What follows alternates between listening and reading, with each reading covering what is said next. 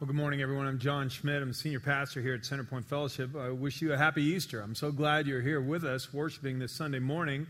Uh, today, uh, we're going to talk about what happened that first Easter Sunday.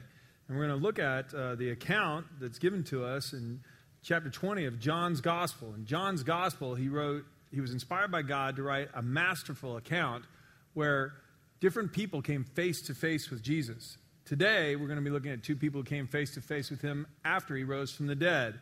And so, inside your bulletin, you will find an outline uh, with the names of the two people that, were, that he met today and had a brief conversation with Mary Magdalene, a woman who helped support Jesus' ministry, and Thomas, one of the original 12 disciples. And so, this morning, we're going to be talking about that. And John told us in his gospel in chapter 20, he said that the reason he wrote all of this, this is from John chapter 20, listen to this. He said, Jesus did many other miraculous signs in the presence of his disciples, which are not recorded in this book, meaning his gospel. But he said, But these are written that you may believe that Jesus is the Christ, the Son of God, and that by believing you may have life in his name. And so this morning, we're going to talk about the resurrection. John isn't talking about this is a fable or a moral or a good story. This is an eyewitness account that really happened. And it changed John's life forever changed the life of Mary Magdalene and Thomas too, and you'll see how. And the idea is for us to come to terms with this because a risen Savior has the power to change your life and mine too. Would you pray with me, please? Lord, I thank you for this opportunity to be here today and to remember what happened that first Easter. I pray that you'll speak, that you move me out of the way, open our eyes to what you want us to see. Thank you so much for John faithfully recording these things. And God, I'm grateful in the name of Christ we pray. Amen. If you need a pen, by the way, to fill in the blanks, if you're new with here, we'll have ushers coming up down the aisles, and they'll pass a pen to you. If you just raise your hand, that way you can take some notes, and um, we can just jump right in. Point one on Easter Sunday morning, that first Easter, Mary Magdalene, the woman I was speaking about a minute ago, met Jesus face to face. Here's how it happened John chapter 20, verse 1. Early on Sunday morning, while it was still dark, Mary Magdalene came to the tomb, that's Jesus' tomb and found that the stone had been rolled away from the entrance. I want to make sure that we're all talking about the same thing. This was a rolling stone tomb, a type of tomb that was used in the day when Jesus was crucified. If you were a family of means, you had enough financial wealth, you could employ someone to chisel out a family crypt for you in a limestone cave, and there are a number of these around Jerusalem where somebody would go and chisel this out. They'd chisel out a small cave most of them, I mean, you'd have to pay a fortune for somebody to chisel out something tall enough for me to stand in, but m- many of them were just small caves, maybe four, five feet high at the most, and they would be a small room, and the entrance would be shorter than that. The entrance would be just big enough that a person backing in could bend over while carrying a stretcher. Another person uh, would be on the other side, end of it, and you could back into the cave carrying a stretcher bearing the body of the person who just passed away. Once you got inside the cave, you would take the body and place it, and on either side of the entrance, there would be a shelf. And on that shelf or a little ledge, the body would be placed. It would be wrapped in burial cloths and placed there. And then, after the body was placed and put in position, then the person would come out. They had chiseled away a stone, a heavy stone, and a track in front of the little cave in the opening with a notch cut in front of it, so that after you came out, you'd roll the stone in place and it would drop in and seal the crypt. Jesus' body, Jesus died on Good Friday. He was crucified, a horrible way to die, and it's called Good Friday because as Christians, we've come to understand that he died to forgive our sins. So it was good for us, it was horrible for him. But after he died, one of the ruling council stepped forward, a man named Joseph from Arimathea he had not agreed with the others had done. It was shameful and horrible how they had accused Jesus of crimes he never committed and insisted on his death. And he asked that Jesus' body be given to him so he could place Jesus' body in his tomb. He was a man of means. And so a friend of his, Nicodemus, came with him. And they took Jesus' body down late that Friday afternoon and they brought it to the tomb.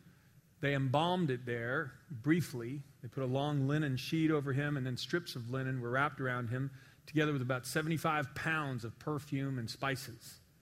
And I mean, that was enough for a funeral for a king, and they believed that's who Jesus was, the King of Kings.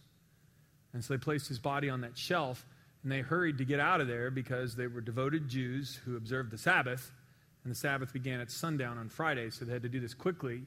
And as the sun was setting, they got out of the tomb, rolled the stone in place. The women who attended Jesus had seen where the body was, and they'd made up their minds to do a better job, finish the task. After the Sabbath was over, they would come back. Well, they couldn't come back after sundown on Saturday night because it would still be dark. They had to wait all the way till Sunday morning. And so that's when Mary Magdalene comes to the tomb. Start again. So early on Sunday morning, while it was still dark, Mary Magdalene came to the tomb and found the stone in front of the entrance had been rolled away. So she ran and she found Simon Peter and the other disciple, the one whom Jesus loved. And that's how John wrote this. He was modest and didn't put his name in there. He would describe himself, talk about himself in the third person here. And she said, They have taken the Lord's body out of the tomb, and we don't know where they've put him. So Peter and the other disciple, that's John again, started out for the tomb. They were both running, but the other disciple outran Peter and reached the tomb first. So John is too modest to give us his name, but he wants us to know that Jesus loved him better and he was faster than Peter. Okay, anyway. And the better looking disciple, okay, or something, you know, it just makes me laugh. Okay, anyway. The one who was faster than Peter got there first. He, sto- he stooped in, looked in, and saw the linen wrappings lying there, but he didn't go in. Then Simon Peter arrived and went inside. He also noticed the linen wrappings lying there, while the cloth that had covered Jesus' head was folded up and lying apart from the other wrappings. Then the disciple who had reached the tomb first also went in, and he saw and believed. For until then, they still hadn't understood the scriptures that said that Jesus must rise from the dead. And then they went home. So they get there on Sunday morning. Mary Magdalene has startled them. She's come back. She's gone there right as the sun's coming up. She comes and tells them, Hey, Jesus' body's missing. The tomb's open. I don't know what's going on. And so they ran out there. And when they get there, they discover Jesus' body is indeed gone, but there's something strange. And there's a note here for you Jesus' grave wrappings remained like an empty cocoon. Okay, now, this is quite something. I mean, no grave robber would have done this. When Jesus' body was wrapped in these wrappings with all these spices and perfumes, it was intended to stay there. And it was to honor that person, and even as the body decayed, to give it a more pleasant fragrance. No grave robber would come in, take the unwrap the body, take the body out, and then put the wrappings back the way they're supposed to be, and take the part that covered the head and neatly fold it. I mean, no grave robber is going to do this. It's like somebody robbing your house and stealing your television, leaving you a note. Hey, I took your TV, but the den is spotless. Okay? They're not going to wash dishes on the way out. You don't fold stuff if you're a grave robber. And so Peter and John are looking at these wrappings, and it's, it's not that somebody's taken the whole body and everything's gone. It's that the body's gone, but the wrappings are right there. It's like Jesus has gone right through them. And they're trying to figure out what this means. Now, again, all these details are in here because John wants us to believe. Now, it's also important to note here that the disciples were as surprised as anybody that his body was gone and that Jesus' tomb was empty because they were the ones with the best motive to steal the body. This is from Matthew's gospel, the end of Matthew's account. He even makes it clear that that's exactly what the chief priests, the people who had accused Jesus of being a blasphemer and of being a liar and a fraud, well, they were terribly worried that the disciples would get into the tomb and steal the body to claim that he had risen from the dead. This is what Matthew records for us. Jesus had died Friday afternoon, Good Friday afternoon, Saturday morning these same people that had been at Pilate's house early Friday demanding that he be crucified came back a day later on Saturday morning and they said this. The leading priests and the Pharisees went to see Pilate and they told him, Sir, we remember that that deceiver, they're speaking of Jesus here, that deceiver once said while he was still alive, After three days I'll rise from the dead. So not only had Jesus' disciples heard it, Jesus' enemies had heard it. If anybody ever tells you Jesus never claimed to be God, Jesus never said he was going to rise from the dead, yeah, even his enemies believed that. He had said that. That's what he claimed. And they thought he was a liar and a deceiver. They just wanted to make sure the disciples weren't going to steal the body and pull a hoax. So we request, they're talking to Pilate here, so we request that you seal the tomb until the third day. This will prevent his disciples from coming and stealing his body and then telling everyone he was raised from the dead. But now here it is Sunday morning, And the tomb was sealed, by the way. Pilate said, Go and make it as secure as you can. He sent a detachment of soldiers. They put a cord across with wax seals on either side of the stone so that nobody would move it under penalty of law. There were soldiers stationed in front of the tomb. We learned from some of the other accounts that what happened, though, early on that Sunday morning, an angel came. There was an earthquake, and an angel came and moved the stone out of the way. And when the soldiers guarding the tomb saw the angel, they were so terrified they fell, fell back in a dead faint. I mean, they passed out.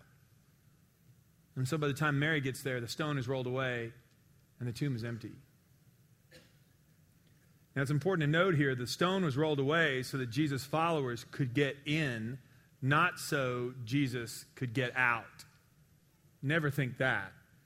It wasn't that Jesus had been crucified, beaten within an inch of his life with a lead tipped whip, had a cr- crown of thorns beaten into his skull, um, spit on, mocked, a, uh, a spear jammed through his side, and then somehow, mistakenly, people thought he was dead when he really wasn't. They put him in the tomb. and the coolness of the tomb, he kind of revived. And thankfully, an angel came down, rolled the stone away, and said, Coming out, Jesus. And Jesus kind of crawled out. Okay, if you think that's what happened, that's not what happened at all. The stone was rolled away, not so Jesus could get out, so the disciples could get in and see that he was long gone. In the early church, and for centuries, Christians have been reminding each other of the truth of this by a, by a little expression they would say back and forth. And they would use this on Sunday morning, on Easter Sunday, and many other Sunday mornings as well. By tradition, the person leading the worship service would say, Christ is risen. And the people in the audience would respond, He is risen indeed. Let's try that together. Christ is risen. Is risen and all these things were written so we could say that with conviction. And that's what the Lord wanted John to believe, and Peter to believe, and Mary Magdalene to believe. And it's what John recorded, so we can believe it too. They, God wanted them to get in so they could sort through all this. In Isaiah 53, here are a couple of prophecies. Remember, John had said they hadn't understood the scriptures that said Jesus must rise from the dead. Here are a couple of them. Isaiah 53, verses 9 and 12, written about 600 years before the crucifixion ever took place. Speaking of Jesus, the prophet Isaiah wrote, He was buried like a criminal. He was put in a rich man's grave. Jesus died between two criminals, and he was put in Jer- Joseph of Arimathea's family crypt. Um, also, it, uh, it says there that I will give him the honors of a victorious soldier because he exposed himself to death. And people wondered for centuries, what does that mean? How do you kind of get exposed to death? After you're buried in a rich man's tomb. Psalm 16:10 also says, "For you will not leave my soul among the dead, or allow or allow your holy one to rot in the grave." What was that? Well, when John saw the wrappings and Peter saw the wrappings and they realized that the guards had left and the tomb was empty, John says the penny dropped and it all made sense for them. Jesus had risen from the dead, and they believed. Now, there's a life application for you and me in this. God wants us to believe this too. And it's important we understand this because Paul makes it clear that if Jesus didn't rise from the grave, then our faith, faith in Christ is worthless. The doctrine of the resurrection is central to the Christian faith. You pull out the resurrection, all of Christianity falls like a house of cards. It does. Because even as his enemies pointed out, Jesus said he was going to rise on the third day. If he didn't rise on the third day, then he's a liar. He also said he was the Son of God. Well, if he didn't rise from the dead, that's something only God could do. He's not the Son of God. He was just a liar. He was a pretender. And good riddance. We're glad he's dead. But if he did rise from the dead, that changes everything. Listen how Paul talked about this in 1 Corinthians 15. If Christ has not been raised, then your faith is useless and you are, and you are still guilty of your sins. In that case, all who have died believing in Christ are lost. And if our hope in Christ is only for this life, we're more to be pitied than anyone in the whole world. But in fact, Christ has been raised from the dead. He is the first of a great harvest of all who have died. And that brings us to our next life application because Jesus did rise from the grave, there are three things that follow. There's more than this, but there are three things that clearly follow. Because Jesus did rise from the grave, first of all, I no longer need to fear death, and neither do you, because Jesus proved he is stronger than death. If that's good news to you this morning, you say amen? amen. Yeah, he proved it. Now, if he didn't rise from the dead, he didn't prove anything. He's just another guy who died. But if he did rise from the dead, it proves he's stronger than death. I mean, that is one enemy we will all face sooner or later. And the reason we put our faith in Christ is this is someone who's conquered the grave. This gives us great hope. I listed for you some verses to read from Romans chapter 6. Uh, let me read you Romans 6 9. For we know that since Christ was raised from the dead, he cannot die again. Death no longer has any power over him. And we put our faith in Jesus and we sing praises to Jesus because he's stronger than the grave. We don't have to be afraid of dying anymore. I mean, this was really brought home to me. Some of you have heard me speak of my grandmother before. She loved the Lord with all of her heart, and she was blessed with long life. She lived to be 101. And somewhere uh, when she was uh, close to 101, she fell and broke her hip. She'd been having other health problems, and her bones had gotten real brittle and everything. And after her hip was broken, just one, there was one symptom after another, one sort of health concern. They all kind of dominoed together, and it became clear that she wasn't going to live very long. She got very ill. And uh, so someone was sent, a pastor from her, the church that she was a part of was sent to pray with her. A young pastor was there. He was newly appointed, and she outlived like five pastors. I mean, she was 101, you know, I mean. And so this guy came out there, didn't know her. And it was the first time he was going to pray with her. And so he went to pray with my grandmother, went to this retirement home where she was, and grabbed her, hold her hand. And her name was Catherine. And and grabbed a hold of her hand and said, Miss Catherine, we're going to pray that God's going to heal you and you're going to get out of bed and you're going to go back home again. And she pulled her hand away and she said, You will do no such thing. You're going to pray that uh, the Lord's going to take me home and I'm going to get a new body that's going to live forever. This one's shot. Now, if you're not going to pray for that, get somebody in here who will. And if you knew my grandmother, that's the way she lived. I mean, she believed this stuff. Look, if Jesus rose from the dead, he came back with a, you'll see in a minute, he came back with a glorified body, an amazing body. Paul tells us later in, in that same letter to the Corinthians, he says, We're going to have brand new bodies that'll never die again. Well, all that is just the vain hope of an old woman who's dying, grasping at straws if Jesus didn't really rise from the dead. But if he did rise from the dead, and he did, then I don't need to fear dying. And grandma was right. She was right. And she put her faith in Jesus. And right now, she has a brand new body. She's healthier than she ever was. Secondly, because Jesus did rise from the dead, I can be confident that God can remake me into a new person. Not only do I hope, have the hope of a new body someday, I have the hope of a new life this day because the same power, the same power that conquered the grave lives in me. Now, look, there have been all kinds of hymns written about the wonder working power through Jesus. Well, this is amazing. If Jesus can come back from the dead, he has that kind of power, then what problem can he not handle? And this is good news. I've listed for you Ephesians 1 19 and 20 and Philippians 2 13. They both talk about this that if you come to Christ, if you and I come to Christ and we surrender our lives to Him, He will give us the desire to follow Him and the power to follow through. So if you're struggling with an addiction, bring it to Jesus. You want to control your temper, control your tongue?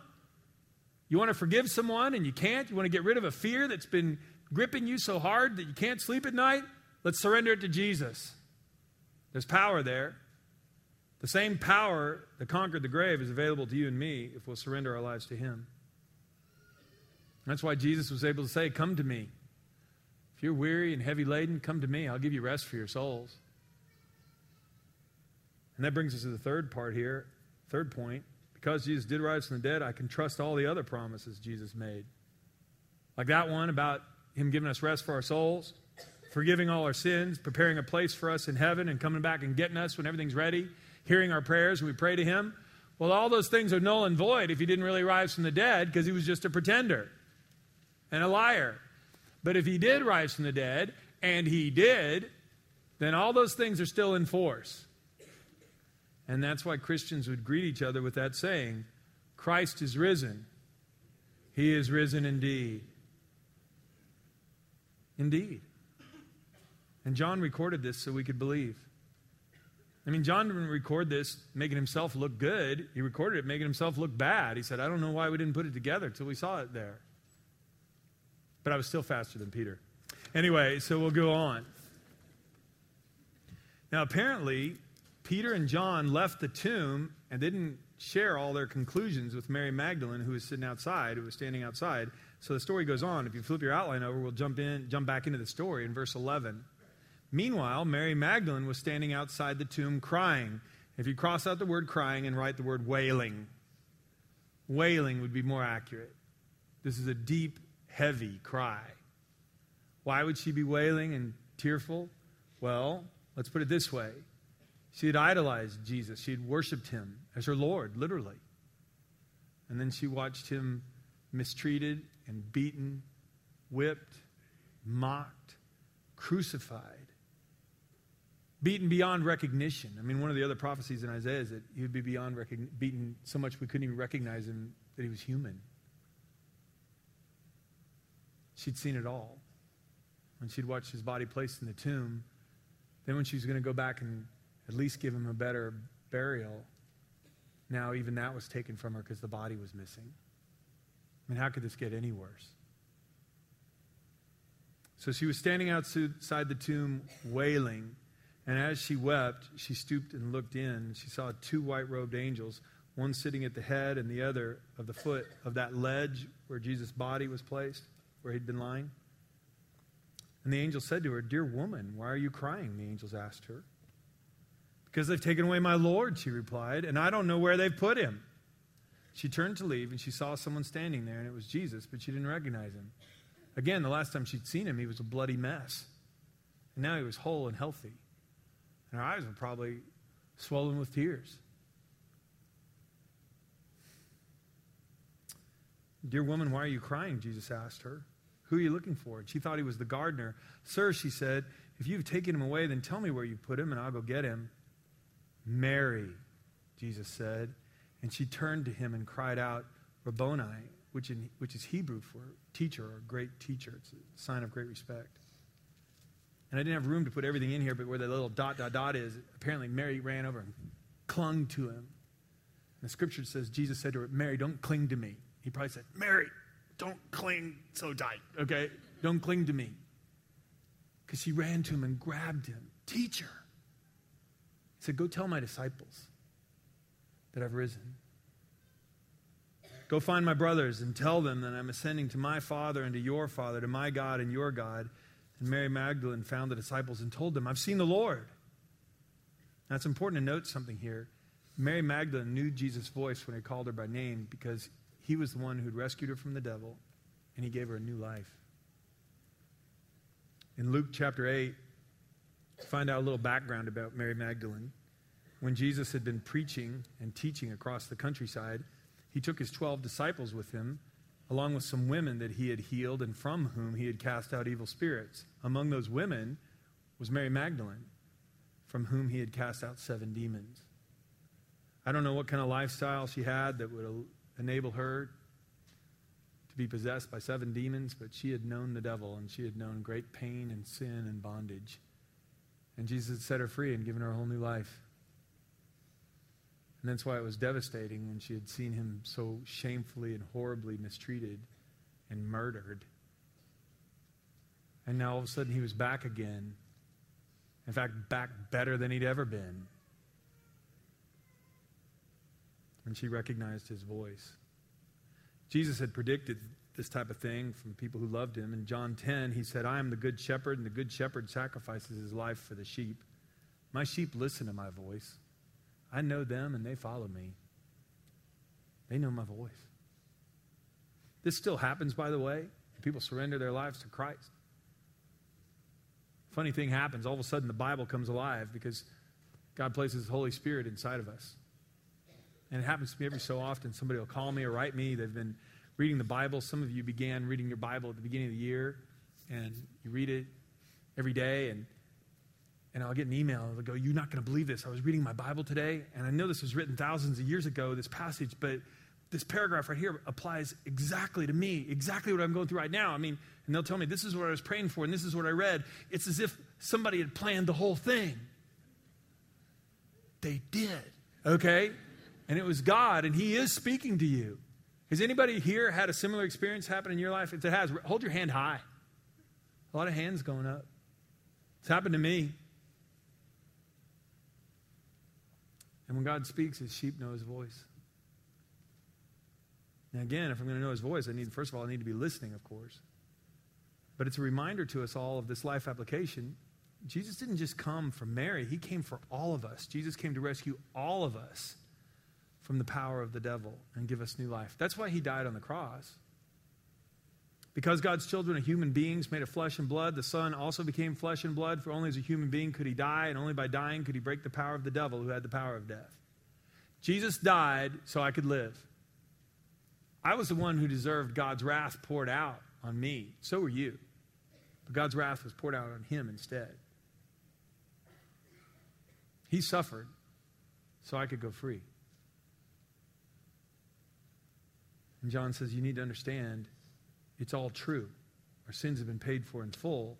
Jesus proved it by rising from the dead. And because he rose from the dead, all of a sudden Mary's life was changed. She went from tears of sorrow to tears of joy because of a resurrected Jesus. Well, the story goes on in John chapter 20. That was early in the morning. John's account goes on to later that Sunday evening. The disciples have gathered, or most of them have. There are 10 of them together. Judas has died. Judas was the one who betrayed Jesus. And he realized the consequences of betrayal. He went and hung himself. And so they're down to 11. And Thomas, for whatever reason, isn't with the other 10 when they're meeting together that Easter Sunday night. And Jesus appears to them. And point two reminds us that Thomas refused to believe that Jesus had risen from the dead until he saw Jesus face to face. Here's what John writes about this. That Sunday evening, that's that first Easter Sunday, the disciples were meeting behind locked doors because they were afraid of the Jewish leaders. Suddenly, Jesus was standing there among them. Peace be with you. Please underline that phrase, please. I'll come back to that in a minute. Peace be with you, Jesus said. And as he spoke, he showed them the wounds in his hands and in his side. They were filled with joy when they saw the Lord. One of the disciples, Thomas, nicknamed the twin, was not with the others when Jesus came. They told him, We've seen the Lord. But Thomas replied, I won't believe it unless I see the nail wounds in his hands and put my fingers into them and place my hand into the wound in his side. Well, eight days later, the disciples were together again, and this time Thomas was with them. The doors were locked, but suddenly, as before, Jesus was standing among them. Peace be with you. Please underline that again, he said. And then he said to Thomas, Put your finger here and look at my hands. Put your hand into the wound in my side. Don't be faithless any longer. Believe. My Lord and my God, Thomas exclaimed. And then Jesus told him, Now you believe because you've seen me, but blessed are those who believe without seeing me. Just a couple of observations from that paragraph. I had you underline peace be with you because it's significant that both times Jesus appeared, his greeting was peace be with you. When you are hiding from the chief priest and you're afraid at any minute somebody's going to come banging on the door, demanding that you come out so they can arrest you and crucify you, you are not experiencing peace. And some of them in the room probably were kind of worried because they'd heard that Jesus was alive and Peter and John had come back and Mary Magdalene had insisted that she had seen him and now they're probably kind of worried about well how that conversation is going to go when they meet Jesus again. Because, I mean, let's face it. I mean, if the last time you saw Jesus, what you did was deny him and run away as cowards, you're probably thinking you're going to get blasted by him if you ever meet him again. I mean, if I've insulted you and betrayed your friendship or other things like this, and I see you in aisle six in Walmart, I'm going down aisle seven. I mean, I don't want that confrontation. Yet here's what's interesting when Jesus appeared in that room, he didn't come in and chew them out. He said, Peace be with you. When he appeared again, peace be with you. And this is another thing that Jesus had promised his disciples, and it only carries weight if he really did rise from the dead. This is uh, in the margin, right? John 14, 27, please. John 14, 27. Let me read this for you. Jesus had promised, this is another one of those promises he made. He said, Peace I leave with you, my peace I give you. I do not give to you as the world gives. Don't let your hearts be troubled, and do not be afraid. Jesus said, I'm going to give you peace that transcends your circumstances. See, the world's peace, the world says you can have peace if there's plenty of money in your bank account and you've got good health and your marriage is going well and nobody's sick and your kids are listening to you and it's all good. But if work goes south, or your health goes south, or a relationship goes south, man, you got to get drunk, you got to get high, you got to get some Xanax, you got to get something because you got to get medication to deal with this. And Jesus says, No, I came to give you peace. Not peace like the world gives, where everything's going just one way. I came to give you peace in the middle of difficult circumstances. So, here, when they were behind locked doors, afraid of people knocking on the door, Jesus came and brought them peace.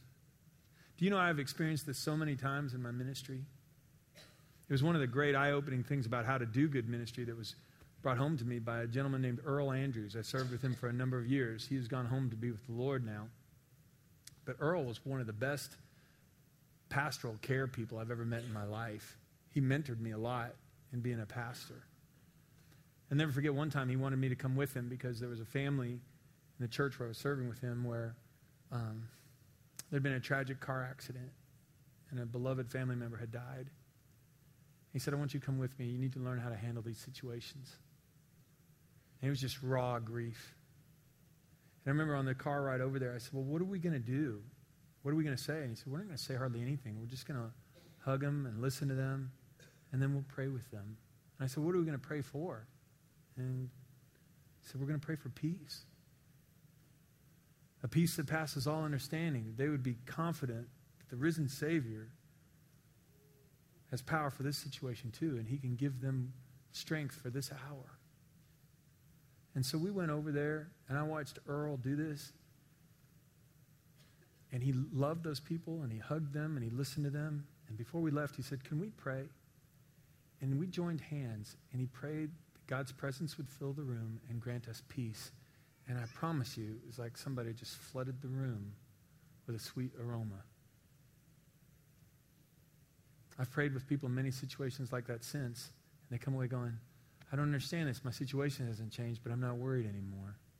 I've got peace. Can anybody relate to what I'm saying on this one? Yeah. Well, that's not fantasy based on some legend. That's a promise from the risen Savior. And now Thomas saw him, experienced that peace, and he said, My Lord and my God. And Jesus said, I'm glad you believe now. Stop doubting believe. And Thomas was moved from a position of doubt to faith.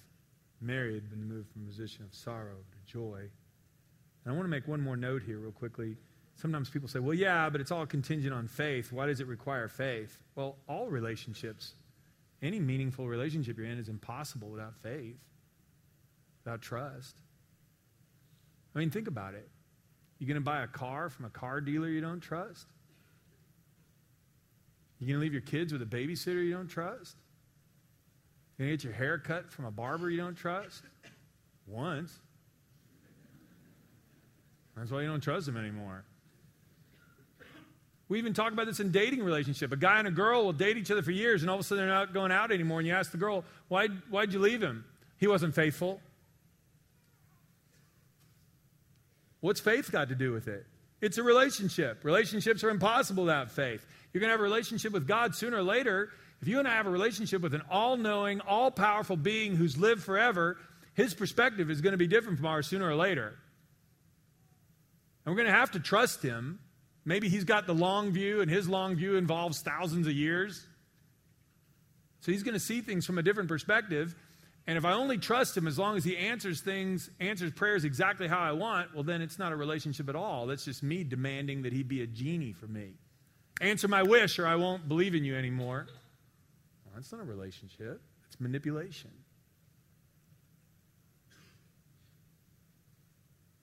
So faith is required for relationship. And so we live by faith. That's our life application here. Paul said this. We live by faith, not sight. I mean, Thomas believed because he saw, and Jesus said, Well, good for you, Thomas, but you're going to have to tell other people. They're going to have to believe without seeing. Faith is the confidence that what we hope for will actually happen. It gives us assurance about things we cannot see. And it's impossible to please God without faith. Anyone who wants to come to him must believe that God exists and that he rewards those who sincerely seek him. And that's why Jesus said, Thomas, quit doubting and believe. And Thomas did. Because of the resurrection, Thomas went from being a doubter to a believer. Mary Magdalene went from being a woman of sorrow to a woman of joy. But, John, is that still happening today? Yep. When people meet Christ, he's still changing lives today. I want you to hear what a friend of mine, Layla Palmer, had to say about this.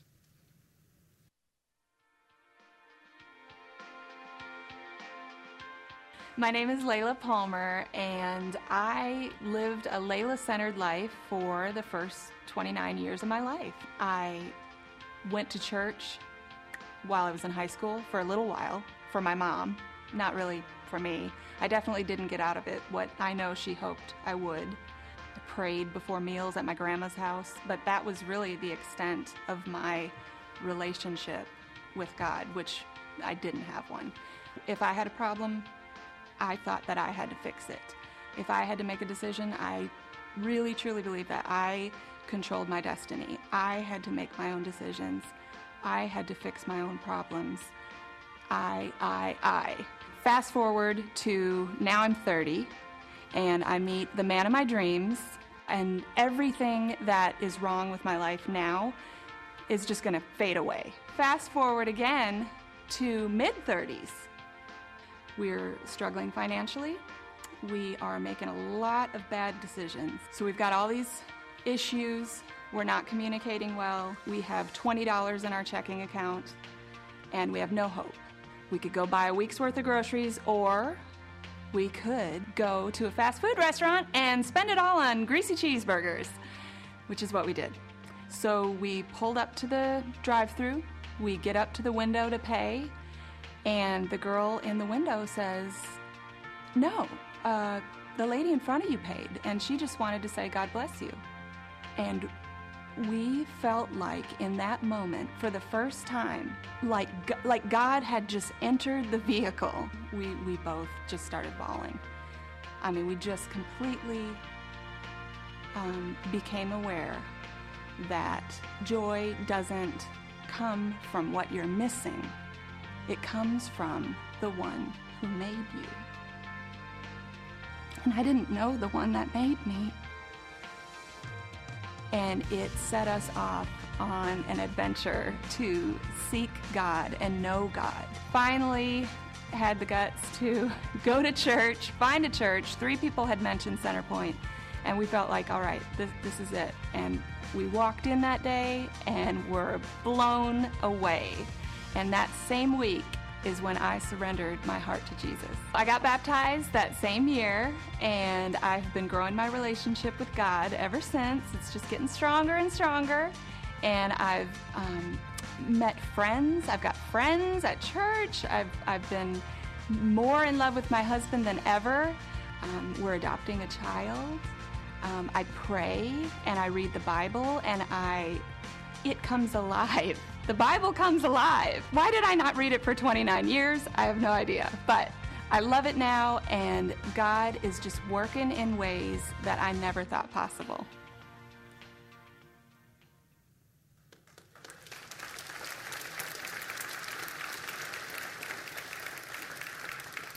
You can applaud that. Because Jesus rose from the dead, Mary Magdalene went from wailing to hanging on. Oh, Jesus, I'm so glad you're back. Great joy. Thomas went from being a doubter to a missionary. Layla went from somebody who was relying on herself to somebody who was relying on Jesus, which is always a better option. But here's the question for you and me. If Jesus really rose from the dead, and he did. And where's he trying to move you and me today?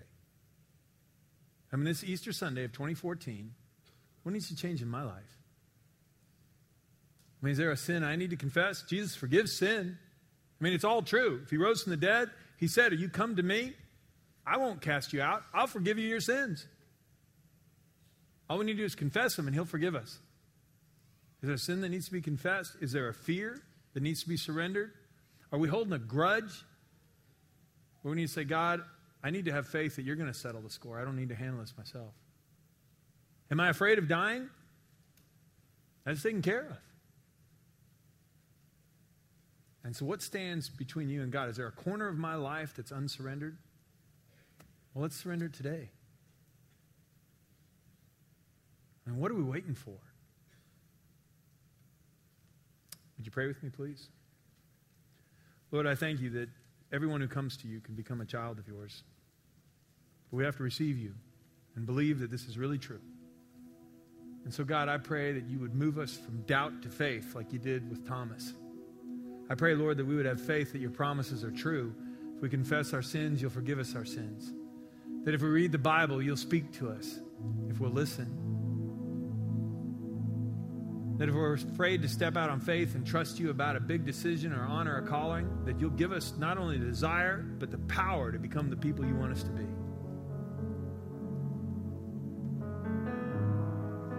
Father, I pray that if there's someone here today dealing with an addiction, that they go, I just, I, I can't try again. I failed too many times, Lord. They'd realize, well, they failed, but your power hasn't even yet begun to work. Now, God, I pray that we would believe that you're alive and there's no problem you cannot handle. In just a moment of silence right now, if there's a part of your life that is unsurrendered to God, a fear, a doubt, a sin, whatever it is, would you bring it to Jesus and say, God, I believe. Help my unbelief. I'm tired of being sad, Lord. I want to be filled with joy. I'm tired of doubting, Lord. I want to believe. I'm tired of relying on myself, Lord. I want to depend on you. I want you to guide me.